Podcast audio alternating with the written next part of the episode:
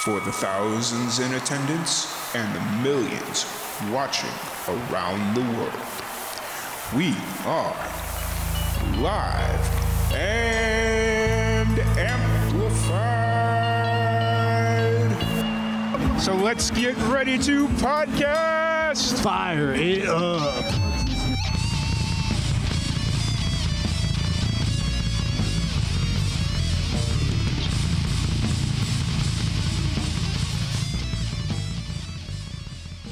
Welcome, everybody, to another live and amplified livecast. I'm your host, Tom Quat, and we're back at it again with another amazing podcast.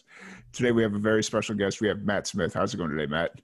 Good. How you doing, Tom? Doing really good. I moved my interface, and it's kind of in this awkward position where I was trying to bring the audio down a little bit, and I was just like, "Oh, I got to reach over the boom mic now." And you're doing anything. Who knows what you're doing off camera over there, Tom? I have no idea what you're doing. but uh, first off, uh, welcome to the podcast. I want to thank you so much for uh, giving us the time to sit down and chat a little bit. I'm really excited to kind of get to know you or get to know more about you. I know you've got a lot of really cool and interesting things that you do. You uh, just released a whole bunch of music back in um, back in September, so much so that I thought it was a typo when they put in the uh, the uh, little information form. And I thought so. We'll definitely be getting into that here in a little bit. But okay. um, before we kind of jump into everything, uh, for the people that don't know who you are, what's your origin story? What got you into music? Tell everybody a little bit about yourself.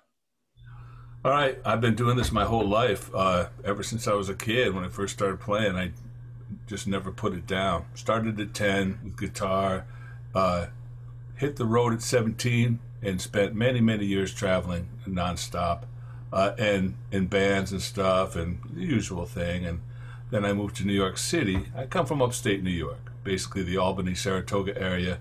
And then uh, I moved to New York City uh, for about 15 years before I moved to Austin. So I spent a lot of time in New York. During that time, I was traveling all over Europe and all over the United States doing all kinds of stuff gigs, doing guitar clinics. I've always been teaching, doing master classes and clinics and performances and stuff. So for a long time. And then uh, just had enough of that. Came down here because my mom and dad lived in Austin and I uh, wanted to spend some time with them while they're still around. So that's why I moved down here, and it was a, a, a great move for me to yeah. get out of New York, obviously. So, yeah, uh, I mean, I moved to Waco about a year ago, and I'm really enjoying the Central Texas scene. I haven't gotten to see much of the music yet because I moved here the end of October of 2019. And so it was like right at the beginning of the Christmas holidays. So it's like everybody's busy busy doing holiday stuff, and then January hits, and it's like okay, I got a couple of weeks to start looking at some stuff, and then boom, the pandemic hit, and I was like, I remember it was the time changed, and so yeah. did the world. Yeah, it was like that. I always remember it was like the the time changed, and then so did everything else. It was amazing. And yep. who, who would have thought then it would last this long, and will continue to last this long? The beautiful thing about that, though, is there's a silver lining to all of this stuff. And uh, you remember after the plague, there was the Renaissance. Mm-hmm. So what happens anytime that you have a giant kind of civilization changing event like a pandemic, uh, people who are creative, they'll spend maybe a couple of months kind of trying to figure stuff out. And then they're like, well, I'm not gigging, so I better start writing music. Yep. And so I, you know, we're going to see a giant avalanche of. Oh, yes. It's already starting to happen. I mean, yeah. you know, and because uh, that's what you do. If you're not you you have to do something with the creativity. Yeah. And i mean i've been saying that since probably april. You know like i mean because i i've been doing the podcast now for uh four years. Yeah Ju- july was four years. Um and we've been kind of doing it more daily since the pandemic because it's like well i can't get out and we do live acoustic sessions with musicians as mm-hmm. kind of like that's what we started as and once the pandemic hit it was just kind of like well we got to do something there's this Zoom thing. Let's just start doing remote podcasting, you know, and we'll, we'll make it work. And as I'm talking to all these musicians, you know, it's like they, it's interesting because they're all in different places. You got like ones that they have their own studios, they can go in, record whenever they want, and you know, just kind of continually release music. Some people are writing, they can't record. So it's going to be really interesting to see what happens 6, 12, 18 months after the pandemic as people start getting their music recorded, getting it mixed, mastered, sent out, and all that stuff. There's going to be some amazing stuff coming out. Well, as they always say, Tom, you too can make hundreds or even tens of dollars in the music industry over just a few short decades. it's not, you know, anyway, so this is a labor of love for everyone who's involved in it. And people, it's interesting. There was a, a, a time when you started to realize that music became went from a, a, a sale unit to a promotional thing. Mm-hmm. So, and then what's that for? To do gigs. And all of a sudden, well, you, you make records so you could get better gigs and uh, hopefully get more, you know, more press and better gigs and everything. And then all of a sudden, there's no gigs. So, what do you do? You go back and make more records and kind of stock them up for when there are gigs eventually, you know. Yeah. Because it'll eventually, you know, they'll, it's eventually there'll be a vaccine and all this will be behind us. And then yeah we'll have to figure it out. In the meantime, it's interesting. Like you have found a new way to do things. You know, yep. a new way to a new way, and you're using your creative energy. Yep. A friend of mine told me one time. He said every morning you wake up and you have like a twenty dollar bill of creativity by your dresser. That's what you get that day. And if you use your twenty dollar bill, then it's done. So if you use it on doing whatever you're going to do, maybe that's all you can do that day. The good news is tomorrow when you get up, there'll be another twenty dollar bill of creativity there. Yep. You know. Absolutely. Absolutely. I've never heard that before, but it makes plenty of sense because yeah, you're always going to have that creative energy. You may spend it, but it's always going to yeah. Reload. Yeah. Exactly. Makes and so that, it, that gave me a lot of peace when I finally realized that like some days I just can't write because I'm doing something else. You know, it's not like I'm not doing anything. I'm maybe I'm working on someone else's music or or you know working on promotion or whatever. And that's what you're doing that day. That's what your twenty dollar bill is spent on. You know. And, but before that, I used to kind of beat myself up a little bit. You know. Yeah. Like, why aren't you being more productive? And then after a while, you're like, hey, actually, I am being pretty productive. You know. Yeah. Just not in the way I expected to be productive. Yeah, absolutely. Absolutely. So you've got kind of a lot of things that you do. You've got your hat in or the your hat you wear many hats, I guess is where I'm going with that one. You you play music, you teach music, you produce music. Um, you're what's the clinician thing? I was trying to figure that. I was looking through your website and I was trying to figure out what you what that was all about. So we'll, we'll kind of start with that one first through through my life, uh, and this is an important thing for anyone. Mm-hmm. Your life, doors open in front of you. Mm-hmm. Sometimes you choose to walk through the doors. Sometimes you don't. Uh, one day, I was I was like the, the, guy in my town in upstate New York. Then one day, this guy came up to me and said, "Hey, I work for this guitar company. We're looking for guys to play guitar for us, mm-hmm. and you're you're amazing. They're going to bring in like a whole bunch of different people, you know, and you know, we'll see what happens. But I was just the last guy standing, so I started working. Uh, I would get paid to go out and play guitar for different companies at uh, music stores, colleges, and then at things like the NAMM show or Musikmesse or any of hmm. these mm. giant, huge music things. Yeah. And I made a ton of contacts that way. It was a side door. I didn't expect that, you know. Mm-hmm. Yeah. But, uh, and then all of a sudden, I started teaching at the National Guitar Workshop, and they were like, "Hey, you want to write a book?" I'm like, "Well, I've never wrote a book before. I'll, try it, sure." And because you know I have weird, big, huge, hairy hands, they're like, they, in the book they had this guy with super long hair, very skinny guy with huge, giant, long fingers. I'm like, even in books, it matters what you look like. Yeah. But that was the '90s, you know. Yeah, absolutely. you know, when I was kind of looking through it, when I saw like because i'm i was kind of looking through your website and i saw the clinician thing and i thought it had to do something with using music as healing like a i actually i actually have been doing that for many years working okay. with risk kids. So in other words, uh, there's a facility here in Austin called Phoenix Academy, and and uh, we've uh, I got a, a call one day from a guy who used to study with me years ago, and he said, I don't know if you remember me, but we have this studio uh, here in Austin, and it's just been sitting there empty for a couple of years. I'm like, I, I know about it because I set the studio up. A friend of mine asked me to set the studio up. Mm-hmm. He's like, you know anybody that'll come and help, you know, help us get a program together for these kids? These are all, uh, you know, teenagers that, you know, in other words, you, if you get in trouble, you can either go to juvenile or you can go there, try to straighten out your life, you know, and, and so if you finish the program, they'll expunge your record and you have a clean record anyway.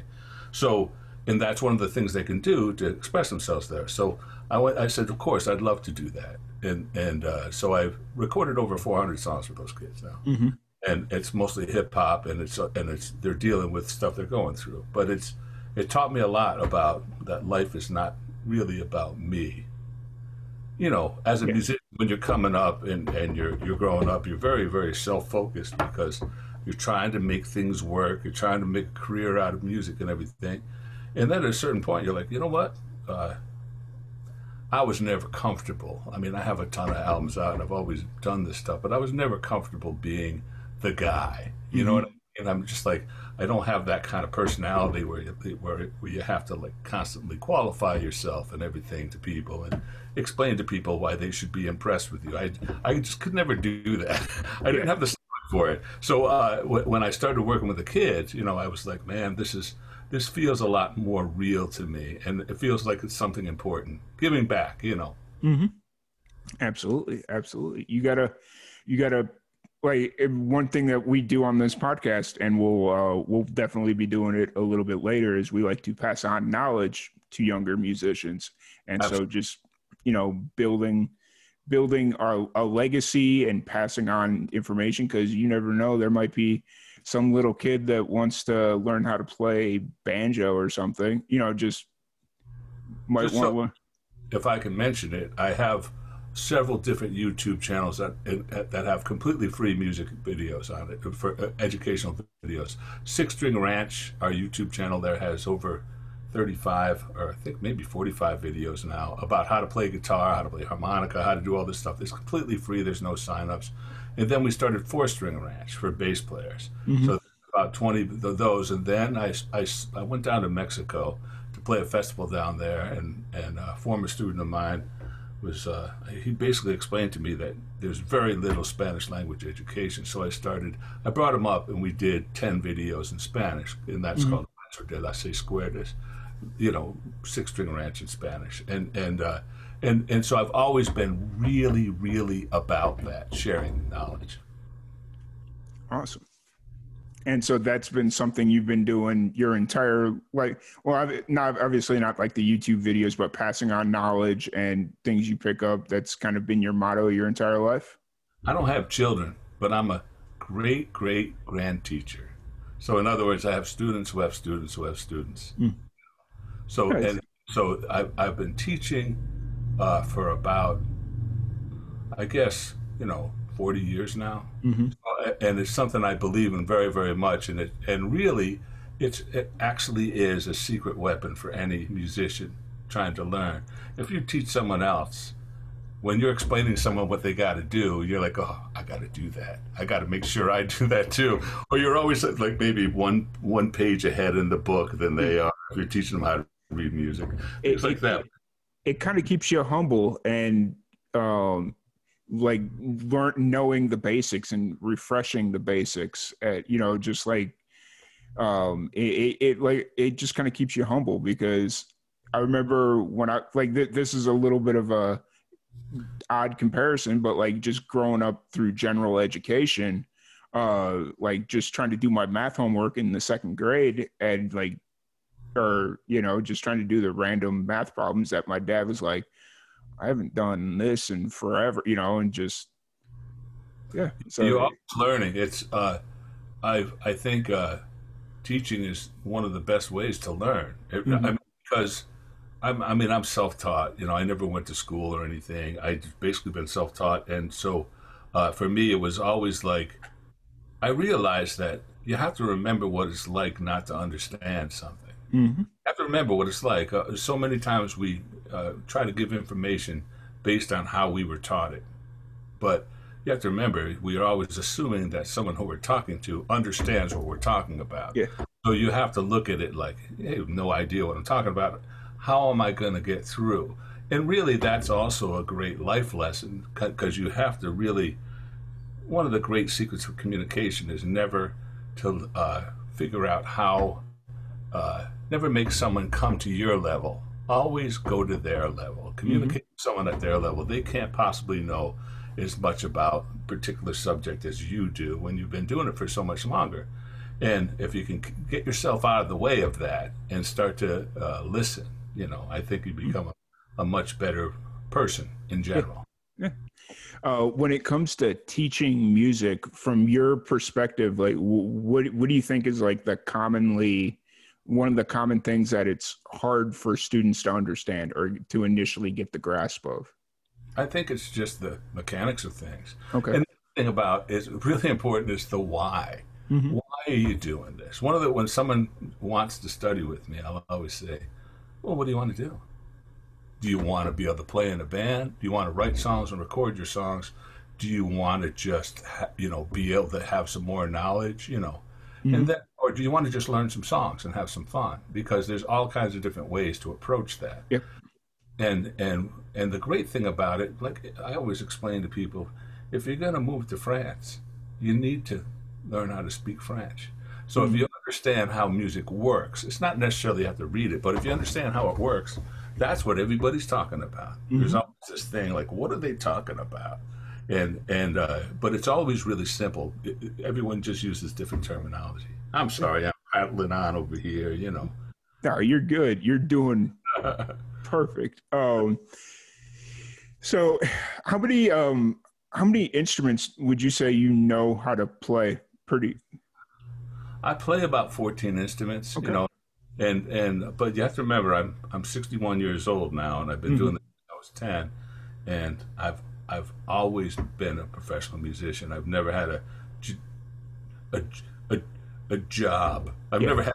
I was just messing around there, but I've never had to have a job. I've always made my living playing music, uh, both professionally and then teaching, and then also any number of different ways. I do a. I work with a lot of companies as a consultant. You know, musical instrument companies on design and stuff, and just in general. I've I've been been doing this with different in different aspects of how to make a living. I, I was like, well, you know, again, what I said about before, there's always doors that open up in front of you. And if you're smart and, and you can see the doors that open up, and if you go through the right doors, then you'll always be okay. Yeah. So the real question that I have, do you know how to play violin? Fiddle? No. Okay. I should. Let me explain to you why. I mean, I've been playing, I play slide guitar. I've been playing slide guitar for years. I play mandolin. I play a lot of other that are tuned Yeah. the way. It's the bowing technique that Okay. crazy because the bowing technique, and I, when I, you know, like I know where to put my fingers. I know how to form the, you know, the different things. And of course, I've been playing this stuff for years, but it's the bow. I can't just get past it. I, I sound like someone's little brother trying to learn how to play the violin, and I'm like, okay, you got to pick your battles with Yeah. these. You know, you can't be good at everything, so you just try to specialize in what you can what you can do. You know, Yeah, absolutely. That the reason I ask is because I've been trying. I've been trying to get up the courage to uh, learn how to play the fiddle. Uh, the, the the first major hurdle is I need to get a left-handed fiddle, and those are a lot more rare and a lot more expensive if you can find them. Yeah, from what I get, or from what I guess, it's goes back to like the or- orchestral days and everything being kind of um, symmet- or um, symmetrical. symmetrical. There you go. Um, and so, like, if you try and play left-handed, they'll beat it out of you, so you can play right-handed. So, I thought, well, I mean, there's lots of different ways to, uh, you know, I failed music theory in in uh, in high school, not because the teacher wasn't good, but because they never related it to what I was interested in, you know, and the terminology. So, Yeah. and that kind of thing about music being militaristic rather than something that's super creative. It has to be fun. That's why they call it playing music. They call it playing music. They don't call get hit on the hammer, hand with a, a ruler. You know what Yeah. I mean? playing music sounds fun. yeah, you know, work. They don't call it working music; they call it playing music. You yeah, know, absolutely. And I, I think that's why I really wanted to pick up, or I really want to pick up the fiddle and learn how to play, is because uh, when we go out to like these bluegrass music festivals, or we go out to these festivals, every night around the campfire. Oh, I learned. I learned a lot at those festivals in upstate New York when I was. From. We would go to those, and I would sneak into them, and I would play all night long, and just pick up pick up a ton of songs. I know exactly what you're talking about. Yeah. That there's there's very few things that are more fun than playing music with human beings. Yeah, other human beings, you know. And it like it, it's just really amazing to watch. Like, there's this uh, bluegrass festival we go down to in the Florida Keys, and Saturday night is the pick and jam session. Like that's right. they dedicate an entire night that that's all they do. And so you walk in and like there's usually one or two guys that are kind of running running the the jam session or whatever, calling out songs and what have you. But people just kind of jump in and out all night and it's just like really amazing, you know, just kind of watching how the natural progression of music and the growth is. So you'll notice one of the things that are really important. For example, when you go to when you watch those jam sessions, I always tell people who want to start playing with other people, just go watch it because. For example, if you go to a blues jam session, there are songs that are always called. And when you go to the bluegrass jam session, there are songs that they're going to call, you know, Salty Dog or yeah. Mountain Dew or, you know, any of the other millions of bluegrass songs that there are every genre has its standards. So if yeah. you can just like start to get a handle on a few of those standards, then you can go and you have common ground with someone, you know. Yeah, yeah absolutely. Um, so I want to let, us uh, switch gears a little bit and talk about your music because you did something kind of interesting, so much to the point that I thought it was a typo. You released a whole bunch of music back in September, uh, September 11th. Uh, you released eight albums. Is that correct? Yeah, that's right. So, so what, what, what's kind of the story behind that, and why did you release eight? Uh, for many many years, as I told you, I traveled and was, I would put out an album a year. So I have 18 albums out now. So okay. all together. So uh, I uh, I started to work. As I told you before, I spent a lot of time working on other people's music and helping people, uh, kind of help people uh, what I do here at Six String Ranch, just really briefly, yeah. is I help people learn how to play, learn how to write, uh, and then teach them how to record their stuff and then record it. So I also teach logic and a bunch of other things too. I teach people how to get stuck with their things. People need uh, what I've always done is I've always taught people when they play to write music. For example, they're like, "Well, what am I going to write about?" I'll be like, "Well." Do you have kids? And they'll be like, sure, I have kids. I'm like, write songs for your children's children's children that you'll never see. You know, try to write, put your knowledge down. They're like, that's a great idea. So people start to do that. And what happens is it becomes this engine. So I end up doing probably 10 or 12 albums a year that aren't, aren't mine. Mm-hmm. So I'm always working, plus with other artists that come in and different songwriters and stuff that work with me. Uh, and, uh, you know, so the, the whole idea is I spend a lot of time working on other people's music. I can't always write. I hmm. love to write, and I've you know obviously I've written a ton of songs, and I'm I'm not super prolific. I need there was a an old saying I think that uh, well you need time to dream. Mm-hmm. If you're gonna be creative, you need time to dream. I can't just be working all the time. So when I have time, I'll I'll write, uh, especially when I have something to say. Uh, over the last four years, uh, and to be fair, I'm a, a, New York Democrat. That's where my political leanings uh, go, and and so I've been I've had a lot of stuff. Uh, I've had a lot of very strong feelings about, uh, for example, immigration, uh, how our, we we become we've become increasingly isolated and increasingly narcissistic as a society. And, and those are things that really bother me. And, and I, I don't know if it's, I, well, I'm sure it's not healthy uh, for society in general. Uh, whether and I have a lot of friends who are Republicans, and, and I don't, you know, I'm not like, I'm not a militant anything. Mm-hmm. I don't believe in fundamentalism of any sort, really. So uh, I had a lot to say with this record. At the same time, I've had uh, so that was being human. So being human is a lot about uh, observations of like who really, you know, the bottom line is who really cares what I think? You know what I mean? So, uh, uh, you know, people, when people make uh, uh, albums like this, I dealt with aspects of love, death, uh, depression, uh, narcissism, a lot of really strong things that I had something to say. I've always tried to be very, very clear about what I want to say in a song there has to be a reason to say stuff. There's a, a, a, lot of people who just make music. They write a song and they're like, I wrote a song, I'm going to record it. You know, you don't, I don't necessarily think that's good either. So I've written thousands of songs mm-hmm. and most of them never get heard because I'm writing through them to get to the ones I like. Mm-hmm. When I have a collection of songs that I think are worthwhile, then I'll make an album. Mm-hmm. So I had this, this album finally finished this up after really, really thinking a lot about the lyrics and everything else. And I also, uh, a few years back, when my I moved to Texas because my mom and dad retired here, as I mm-hmm. said, and my dad passed a few years back. And there's always uh, this guitar. Uh, it was the very first guitar I ever played. It was uh, a tiny little guitar, and my mom used to play it, and I'd put my knee on her on her leg and listened to her play when I was a very young boy, and it was my very first guitar. And it hung in my on my parents' living room above the fireplace for many many years, and I would always take it down and look at it. The strings were really high. They had nylon strings, and the strings were an inch off the neck. And then when my dad passed, but I knew it was a really old guitar. I didn't know what it was, but it kind of looked like a super old Martin. It was a parlor guitar, and I'll explain mm-hmm. in a second. Very small guitar, and uh, so when my dad passed, my mom gave me the guitar. I brought it and had it completely restored. And I said, "What is this?" And they said, "This is a Thompson and Odell, uh, which is a guitar made in Boston, Massachusetts, in the 1890s." And I'm like, "Wow!" And so I said, "String it very lightly. I want to put steel strings on it instead of nylon." And when I got it back, it was my great great grandfather's guitar, my grandfather's guitar, my father's guitar, and now it's my guitar.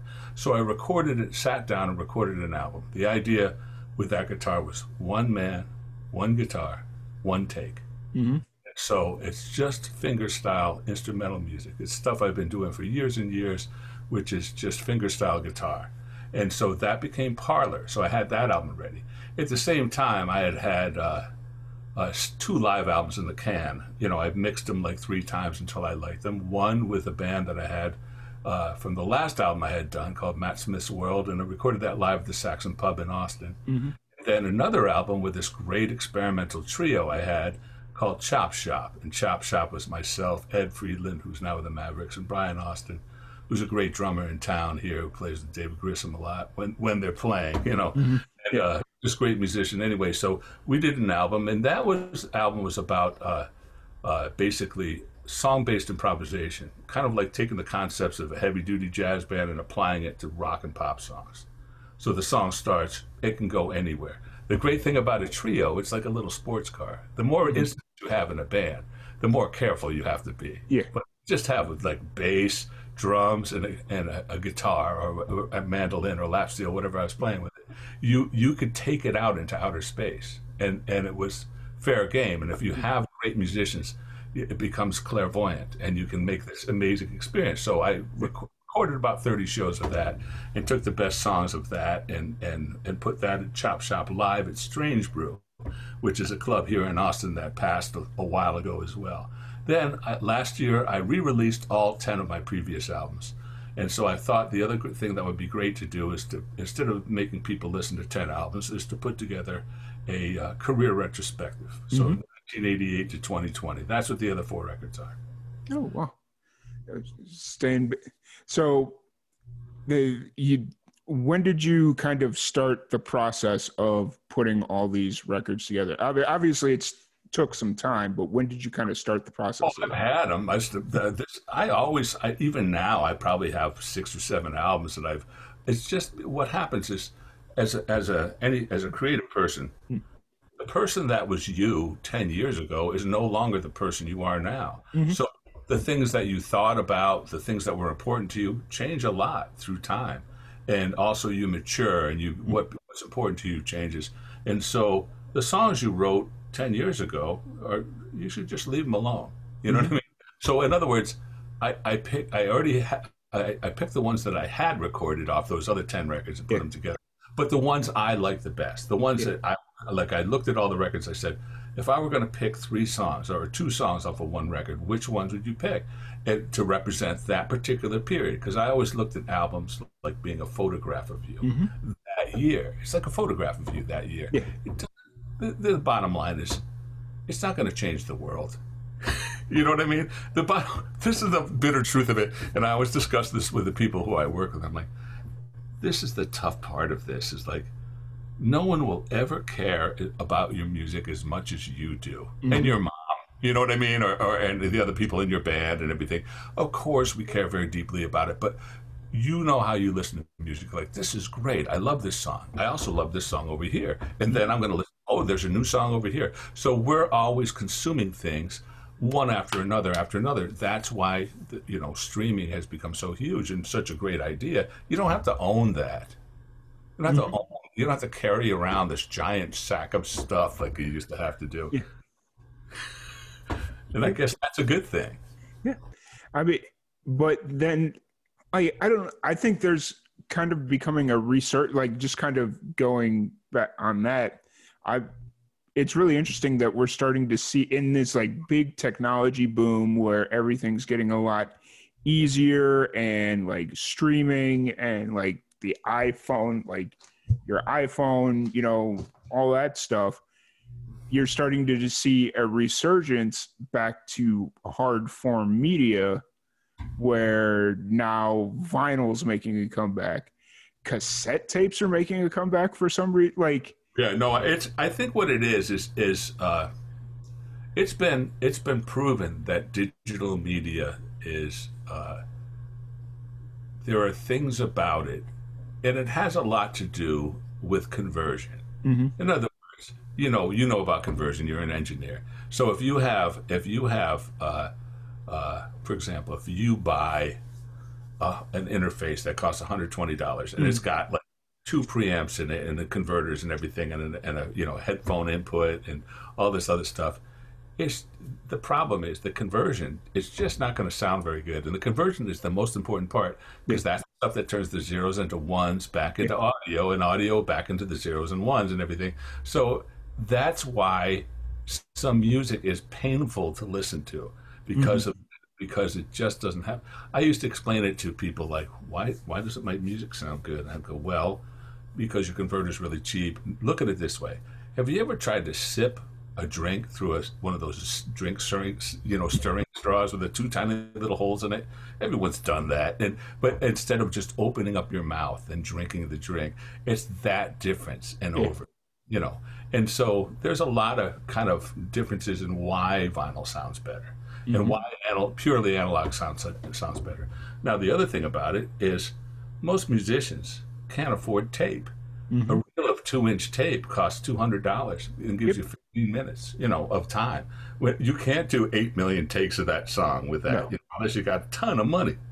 You know, so digital recording is really leveled the playing field as far as how we get music out and, mm-hmm. and how we, how we period. But it's not quite obviously as it doesn't sound as good. It doesn't have that warm fuzzy feeling.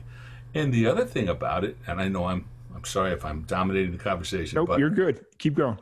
The other thing about this is that the the loss of the album listening experience. Mm-hmm. When you have, uh, you know, a, a series of, of, music, like for example, "Being Human" was put together as uh, kind of a concept. Mm-hmm. And it deals one song deals with love, one song deals with death, one song deals with my issues with addiction, another song deals with uh, like sanctuaries about immigration and the hypocrisy of how everyone in this country is an immigrant, yet we always demonize the latest wave. You know, mm-hmm. coming in, we don't want those people. All the other waves that came before, they're here already, but not this one. And that's the way it's always been in this country. Yeah. And, uh, but yet, we are a nation of immigrants. So all the, those kind of things, uh, that I put it together like to kind of like be that. Mm-hmm. Just an old man spouting off. No, you, you that's the one thing I really do enjoy about vinyl though is it forced musicians to tell a complete story within that vinyl because you can't I mean if you're really good, you can skip songs on vinyl, but you're gonna over skip and you're gonna end up in the middle of the you know, just like all all this stuff. But listening to vinyl, you it like you'd mentioned, it's a experience from beginning to end, A side to B side. It would take you somewhere and keep yeah. you and and you would have this experience based on it. The other thing about that is that at that point there was so little media when vinyl was big the first time. There was so little media that uh, you you would listen to an album from start to finish, and you'd mm-hmm. land or you'd listen to the headphones on your bed. You just listen, then the side would be over. You'd be like, "Oh, I got to go, got to get up and turn the side over," you know. Yeah but but it also had this would have this very very strong image of a particular time and place in your life. It was mm-hmm. the soundtrack to your life, mm-hmm. and and that started to go when MTV started, where in, instead of having a, a, and this is still really old. We're talking about really old, but also for me, it's it's the pathway on why it's coming back. So when MTV started, instead of having these really really vital memories that you had, you saw mm-hmm video. Yeah. And then as that faded, it became more and more about image and everything else. And people are like, well, I mean, I don't look like this person, and I'll never look like this person. I like the guys with the flannel shirts and everything else. And then that, so there was a reaction to that. Now, what's happening now as music becomes realer and realer and realer and more, you know, uh, more sanitized and auto tuned and everything yeah. else and gridded and all the beats are gridded it starts to lose a, a sense of realness. Mm-hmm. Like that's not what you go here when you go to the bar and see your buddy's band playing. Yeah. You know what I mean? That's not what you see. Yep. Yep. Not at all. Not not at all. I, I will say though, the one reason I got back into collecting vinyl is yet yes, I enjoy listening actually listening to the vinyl, but for me it's all about that cover art. Oh yeah, I love cover art. What amazing work! This is the other thing is it, before artists were so strongly uh, associated with bands. You know, mm-hmm. there were there were you could just see a, see a, an album cover and go, I know exactly what band that is just from the artwork. You know, mm-hmm. Even if it was yeah. an album you've never heard before. Yeah, you, you know, it's just kind of it's got a certain look, it's got a certain feel. It's you know, I I've just recently started. um reform reforming a vinyl collection because you know I inherited my mom's when she was when I was younger, and then it got to a point where her record player didn't work. So it was like, well, we got all this vinyl, we don't really have anywhere to go, and so it just ended up getting sold in a garage sale. Um, and then now it's just kind of like I don't even remember what all was in the collection, but I'm sure she had some gems because my mom is 64. She listened to the Beatles, the Monkees. So, you know, I'm sure she had some gems in there that were probably worth keeping in the short or in the long term. Well, sure. And also, I mean, it was vinyl was always something that, you know, it's it had to have like the technical aspects of it. Mm-hmm. Vinyl had to have you could only put so much time on a vinyl record because if the grooves were too small, it wouldn't give you the right amount of bass coming out of the speakers and stuff like that. It was really interesting the you know the theory behind vinyl and why they can only put I think it's 17 minutes on the side or something. Mm-hmm. Depending on which which RPM or if you get a 33 or a 45 or a 33. Yeah. And also you had to have special preamps for those. I mean, mm-hmm. you couldn't just plug it in like uh, obviously with a you know, you remember when when you had a you had to be sure you had a receiver. You couldn't just plug it into your, you know, into your, uh, and it had special inputs on the receiver that you have to put it in there so it has enough power to drive the very low output that comes out of the, the needle, you know. Yeah. It's interesting. Yeah. Yeah, absolutely. Absolutely. So, since you're a musician that seems to always kind of be writing and in that creative zone, what, what's kind of your process when you sit down or when you sit not necessarily sit down to write music but like what, what's kind of your creative process i've always played music uh, for me it was always uh, in service to writing uh, mm-hmm. when i first the first thing i ever did when i picked up the guitar and learned a couple of chords is write a song with those three chords. And then if I learned a new chord, I'd write a new song with that new chord. Because for me, it was always about that. And then when I learned a new technique, or I would discover things. When you're first starting to play, everything is so intimidating and so, like, for example, right now, we'll talk about your experience looking at playing the fiddle, for example. So right now you're looking at playing the fiddle, and you've been to all these bluegrass, and you've seen these virtuosic fiddle players, yeah. and you're like, I, will uh, never be able to play like that. But you don't yeah. have to play like that no. because what you do is you start with really simple things that you can do. It's if you can find, uh, for example, either on YouTube or in person, the right person to guide you. Mm-hmm then it makes the whole thing so much easier because there's a plan. Right now, you're like, I would love to play fiddle, but that is an abstract concept. Yeah. So, and then you're like, okay, I want to play fiddle like, you know, this style of fiddle. You know, so yeah. I want to play bluegrass fiddle, which involves all these different things. So you got to learn the different bowing techniques yeah. and the double stops and all the other stuff within the fiddle. Yeah. And then you're like, and then you're like, well, how do I improvise? Because that's a big part of bluegrass is, mm. is idea of improvising. Yeah. Uh, you asked me before about uh, a little word of advice for any young aspiring musician, and my biggest thing is uh, it's really obvious. You and I are talking right now with our voices. Yeah. You play the fiddle and you start finding little notes and you start playing little scales and everything. Sing the notes as you play them because you relate to the whole world with your voice. It makes really perfect sense. For example, when someone's learning how to improvise, I'll say, look, just sing the notes that you're playing. That's how you're going to know what's going to come out of your instrument. Otherwise, it's completely abstract. It's, you know, it's like it's over there, you're over here. You connect to your instrument through singing along with it. Oh, well. yeah. I, that, yeah, I would have never, uh, never thought of that. You know, the amazing thing, Tom, is that a lot of things with music seems like this weird, mysterious thing, but it actually is just what you do every day. It's no different. Mm-hmm. And you start to realize that music, all aspects of music, it all comes from the same place. It all comes from the same place in you. Your ability to sing, your ability to write, your ability to to uh, improvise, your ability to do any of this thing it all comes from the same place. You, we always try to think that things are compartmentalized, but they're not. They're all part of the same thing.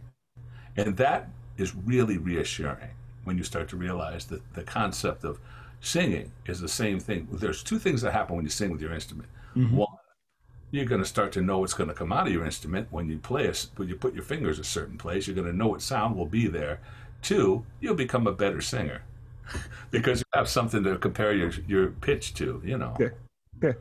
And uh, one thing that you had brought up earlier, uh, we were talking about, um, uh, we were talking about the hardest thing that you feel it is for young, uh, musicians to learn when they're start, just starting to learn how to play music. And you'd mentioned it was the why, why certain thing, or the mechanics and the why and that was something that I struggled with, and still not still technically, but like when I first told myself, okay, I'm gonna learn how to play fiddle, and I was trying to figure out the why. And you answered your own question when you said, "I want to be able to play at bluegrass jams." Yeah, that's the why. Well, that that's the big why. But then I started like really thinking about it, and it's whenever we go to these festivals and we talk to musicians whenever I go on these podcasts or whenever I go to you know we do the uh, solo acoustic sessions you know whatever we do my audio engineer and the uh, production like the go uh, like uh, the third member of our team they're both musicians. They can relate with every musician that we go to or work with. And here i am i don't play any instruments. So I'm just kind of like, oh, hey, I'm the guy you've been talking to for the last six months, you know? And I want to be able to at least, I want to learn the basics uh, and kind of understand and connect with music on the same level that all these people that we work with kind of do as well. There's a language that all musicians use, and it's based on. And I'm just going to explain this to you really quick because all of this becomes ridiculously complicated when Yeah. it's. So here's what it is: the only thing anyone ever says when they're talking about music is talking about the major scale, either the mm-hmm. notes of any major scale or the chords of the key that are built from that major scale. So, for example, someone go, "Oh, it's a one six two five progression." That means the first, sixth, second, and fifth chord of that key. If you understand how to find that, and it's really, really simple. It's ridiculously simple. And, and you know, if I, I don't want to get into a music theory lesson with you, but it's ridiculously simple. And and uh, the uh, I mean, I guess I I don't know if I we want to get into that because I could certainly tell you about it. Yeah. Uh, but uh, it Next next time I'm down in Austin, we'll sit down. talk about it. I, I I don't I can't tell what you're drinking. I can only assume it is a it's a Waterloo. it's a water. Okay. Yeah, Okay. that's the thing. Oh, I'm not a, not a drinker. I'm you know that's Yeah. I've never been a drinker. I It, got it, it looked like a Busch Light or something. I was like, okay. The, it's a and uh, it's not that I it's it's because I have too much stuff going on. Yeah. And whenever I would drink, it would knock me out for the next day. You know, I'd be like, Yeah. oh, I feel like crap, and I, I just got too much stuff to do. So Yeah. that's for me. And I, it's not like I have an alcohol problem or anything. It just was never my a vice of choice, shall I Yeah. say? Yeah, I got you. I completely under. So anyway, there's uh, it's not like I'm vice free. That's just not my vice. Anyway, uh, uh, the whole idea with for me is is uh, music. And and and the satisfaction I get from it, uh, it was uh, it was never for me about fame. It was about seeking greatness, seeking the potential of what I'm able to do through learning, through learning more and more about things. I'm endlessly fascinated with everything about it, every single aspect of it. That's why I play so many different instruments. That's why I learn so many different styles. That's why I'm always learning about new things, not just about this, but about the technology of it, everything, you know, the whole idea of it, so that I can pass it on. Absolutely. So you'd mentioned, or we'll, we're gonna kind of transition, but I'm gonna use this question to use use it as the transition. Okay. So you'd mentioned earlier you play 14 instruments. Mhm. Which one is the most or the toughest yet most enjoy? It's tough, but you enjoy playing it. Like, is does that question make sense? I'd say I'd say the, the the main one I play, which is the guitar. The guitar is uh, it's it's any instrument can be gone into as deeply as you choose. It's not just that. So, say for example, uh, you're going to learn how to play fingerstyle. I always tell people you have your fifty. Your right hand is a full fifty percent of your available hands. So you should learn how to use it, you know, as well as your left hand when you're playing everything. And then the other thing I, was, I always say is that 90% of the time you're playing rhythms. You're, hmm. you're playing accompaniment. You're not playing solos, but most guitar players just work on their solos endlessly and don't work on playing interesting accompaniments. For me, I'm going to tell you something and, and about the way I look at guitar and the way I, you know, I spent many, many years as a session musician in New York City. So I get a call. They'd be like, hey, uh, do you know somebody that can can play banjo? And they're like, yeah, call this guy. And I get a call, and I come in with my banjo, and I do the track for the producer, and he'd go, that's great. Next time we need another banjo player, we'll call you. And I'd be like, well, that's actually like my eighth instrument, you know, Yeah. the instruments that I like to play. And and but sure, go ahead. I'm happy to, you know, whatever it is. For me, it was always challenging, you know, looking for new challenges, looking for new things to to expand into. And and uh, uh, did I just completely leave the subject that you were talking about? Nope, you're you're right where I wanted. You're right where we're Great. talking about. I got you right You, where you used the word that I was trying to get out of my extremely tired because I've been doing political coverage all day for my day job Yeah. since 7 a.m. yesterday. Yeah, So sure. you used the word that I was trying to put out there. But Which continue. Which was? Uh, challenge. Which Yeah. instrument do you find the most challenging? Uh, uh, I, every instrument has its great masters, right? Yeah. So Uh, for, for, me, if I learn a new instrument, whatever instrument it is, uh, for example, it could be the baglama, which is a Persian, you know, it's an Iraqi instrument that I've been playing, toying with. All of these things I'll never, or for example, the sitar or uh, any of these other instruments, the cavaquinho or the mandolin or dobro or any any of these other instruments. Uh, there are great masters of those. So what I would always do if I was going to learn an instrument, I would immerse myself in the great masters of that instrument. Mm-hmm. For you, for example, with the fiddle, is just listen to great fiddle players over and over and over, and then start to figure out what they're doing. You know what I mean? And the great thing is there's so many videos you can just watch somebody do it and kind of say, "Oh, that's how they do it," and then try it and yeah. go, "I yeah, just keep doing it." Yeah. And everything becomes easier and easier as you do it. But for me, it was never about mastering all these instruments. It was about making them do what I wanted them to do. Mm-hmm. So, and, and there's a, an amazing thing. I've written a, a, bunch of books, you know, and I have, uh, I have uh, my book is called Matt Smith's Chop Shop, and that's my main book that I, I always steer people to because it has the way I teach. In there, there's a thing called the secret of everything, mm-hmm. and the secret of everything just explains really simply how music works and how you can come up with how you can control your own music. You know what I mean? How you can do things, and it's really uh, understanding that there's a universe. For example, open tunings. If you learn one open tuning, you actually learn five tunings. Mm-hmm. Like if you learn D tuning, it's the same as E tuning on the guitar. If you move everything you just learned down one string towards the floor, you get G and A tuning. If you move everything you just played another string towards the floor, then you get C tuning. That means I don't have to keep relearning the entire guitar. I just learn it once and I can play in five tunings. Now, many, many instruments are tuned to a chord. So if I can play in G tuning, I can also play banjo, cavaquinho, all these tres, all these different instruments that are tuned with the exact same a relationship between the strings. Mm-hmm. And so you do that, it becomes, and then it's a matter of learning how the instrument is supposed to be played instead of playing it like a guy who just picked it up and is playing it like a guitar player. Yeah. Instead of really learning the techniques involved in the instruments. That's the challenge of it. Okay. Perfect. And th- this is all stuff that you go over in um, the six string ranch as an instructor, and this is a lot of the stuff that you talk about on the daily. There's, there's only what I I, I come up with an idea and I make a series of videos on it. Okay. Like a whole series of videos on the lap steel guitar. Did a whole other series of videos on how to improvise an electric guitar. Sometimes it's just different instruments, sometimes it's different techniques.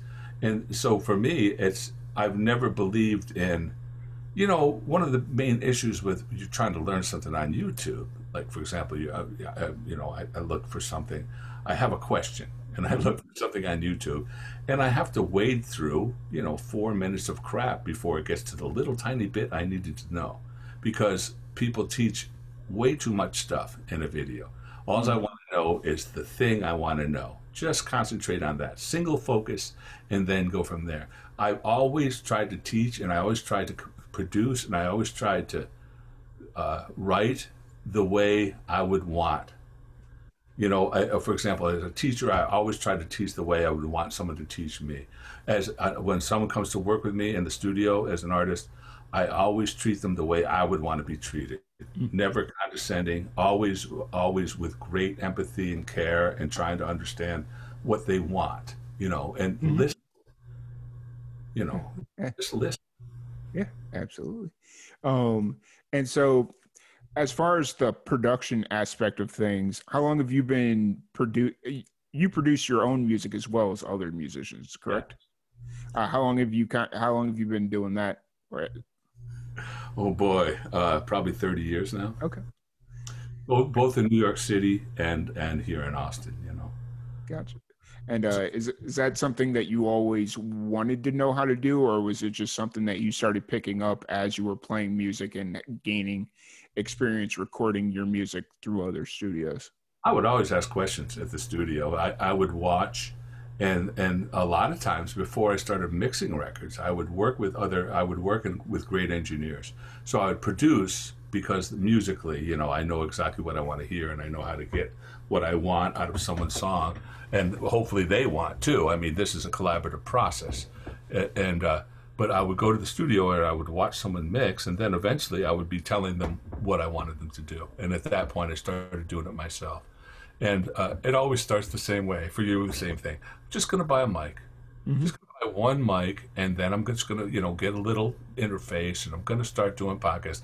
Then pretty soon you're like, well, I need a better mic, and I need a Yeah. better interface, and now I need a better camera for my computer. It's a very slippery slope, and before Oh, you, it, oh, it is. before you It know is. it's out of control. it, it uh, live and amplified started just kind of like I already had some d- okay camera equipment because I was a filmmaker uh, for Well, years, I, you, I researched you.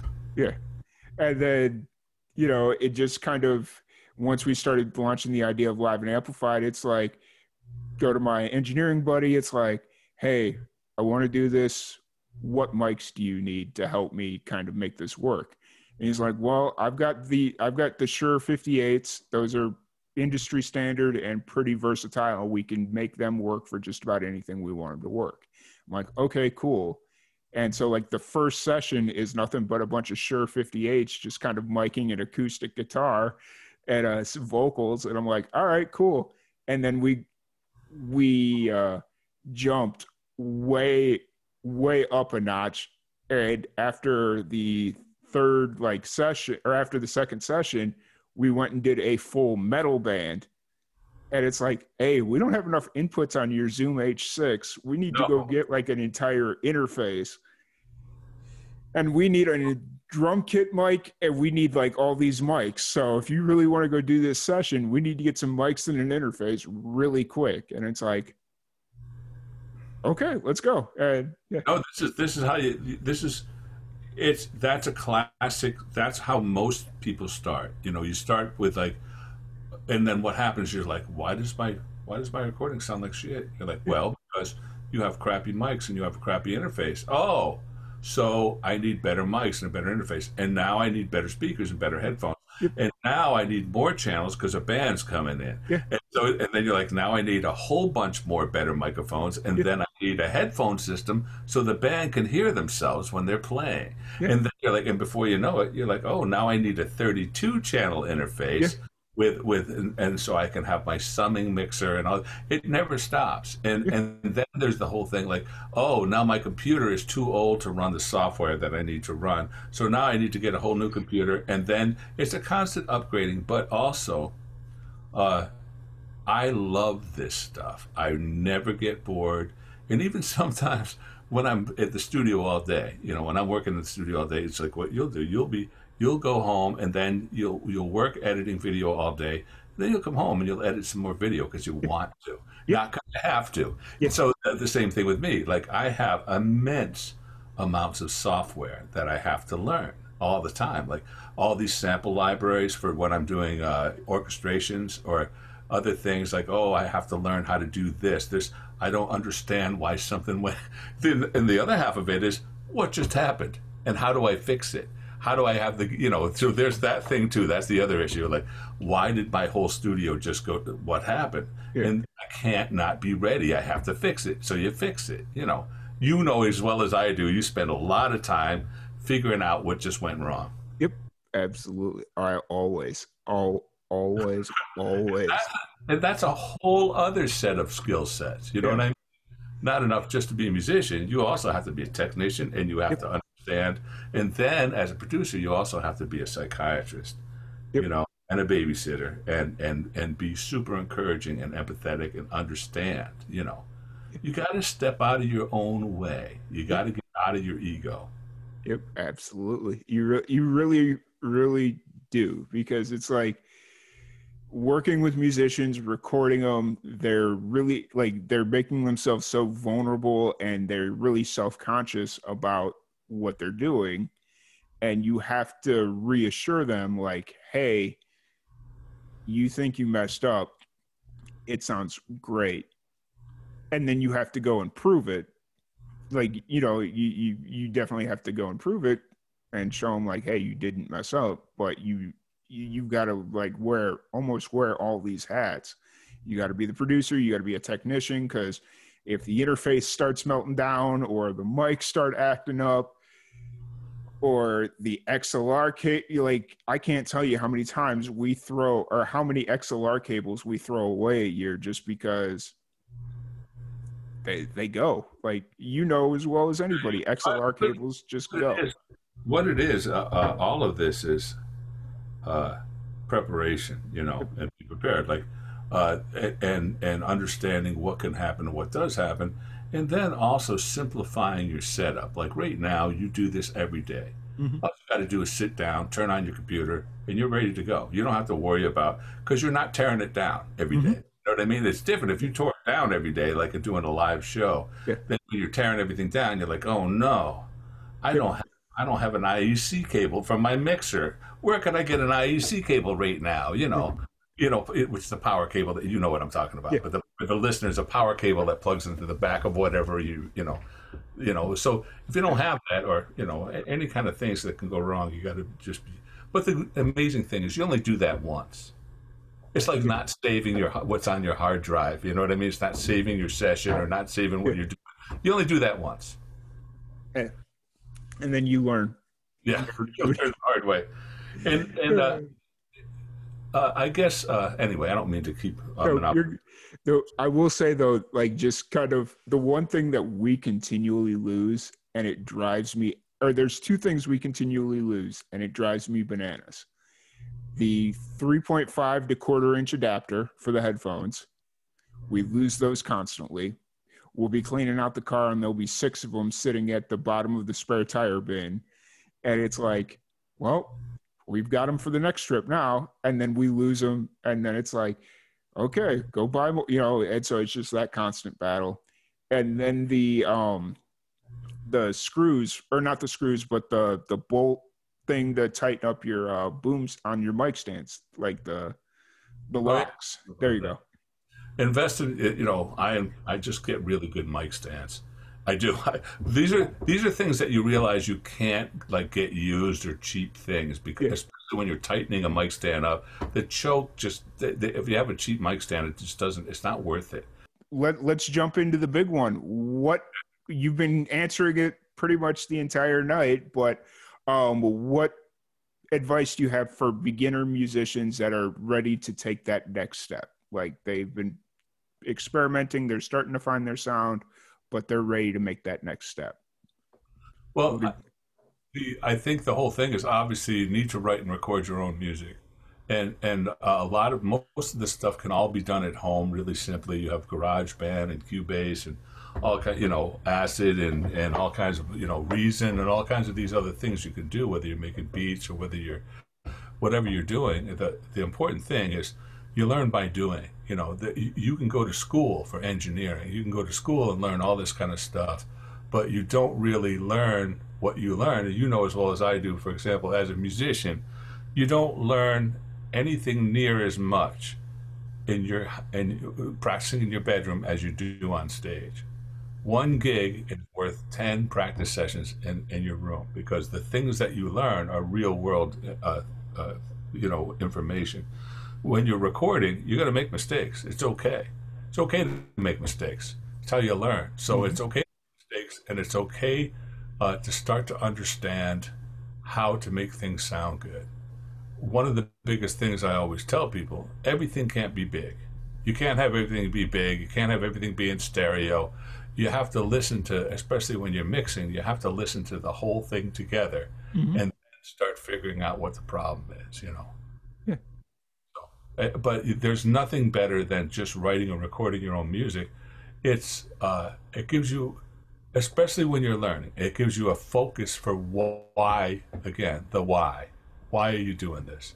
If, uh, if you learn how to record by recording, you know you can read, sit in your car and read the manual, but until you get behind the wheel and take it on the road, you're not. You know, I know these yeah. are stupid analogies, but but the uh, but the same thing with the recording you just got to keep doing it and you get better at it and you'll find that less is more a lot of times you know uh, less distortion less reverb you know less delay unless that's what you're going for then pile it on you know yeah. Yeah.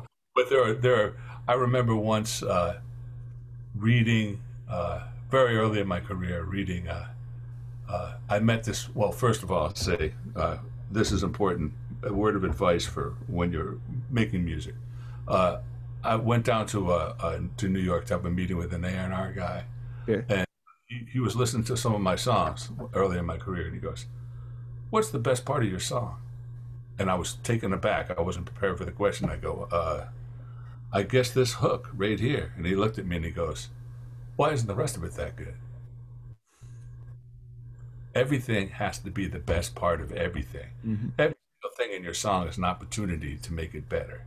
Everything should be the best part of the song.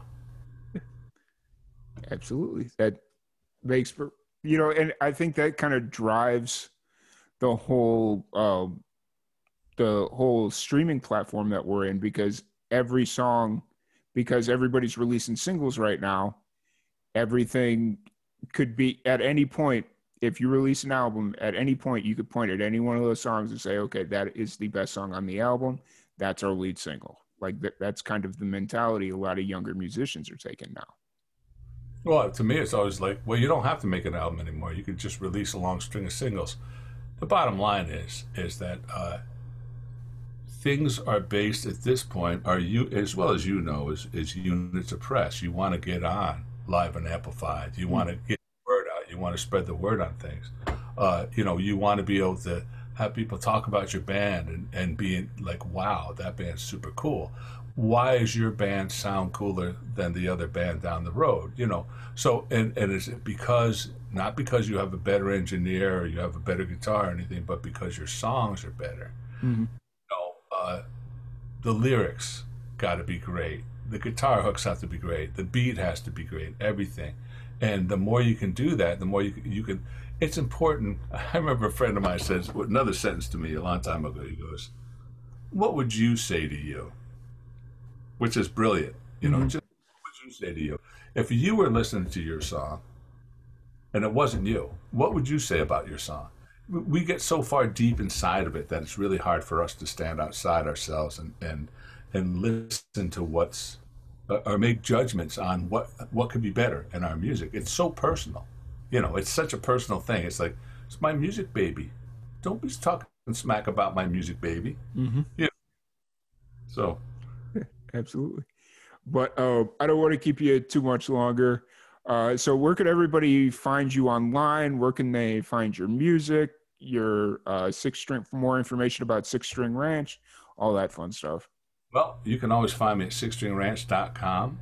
My music uh, is under three different things, under everything. I have a ton of videos on six string uh, on my new my new albums, but I'm under Matt Smith, Matt Smith's World, and the Matt Smith Band. So you can there's three different places to look on, for example, any of your streaming service for the various albums.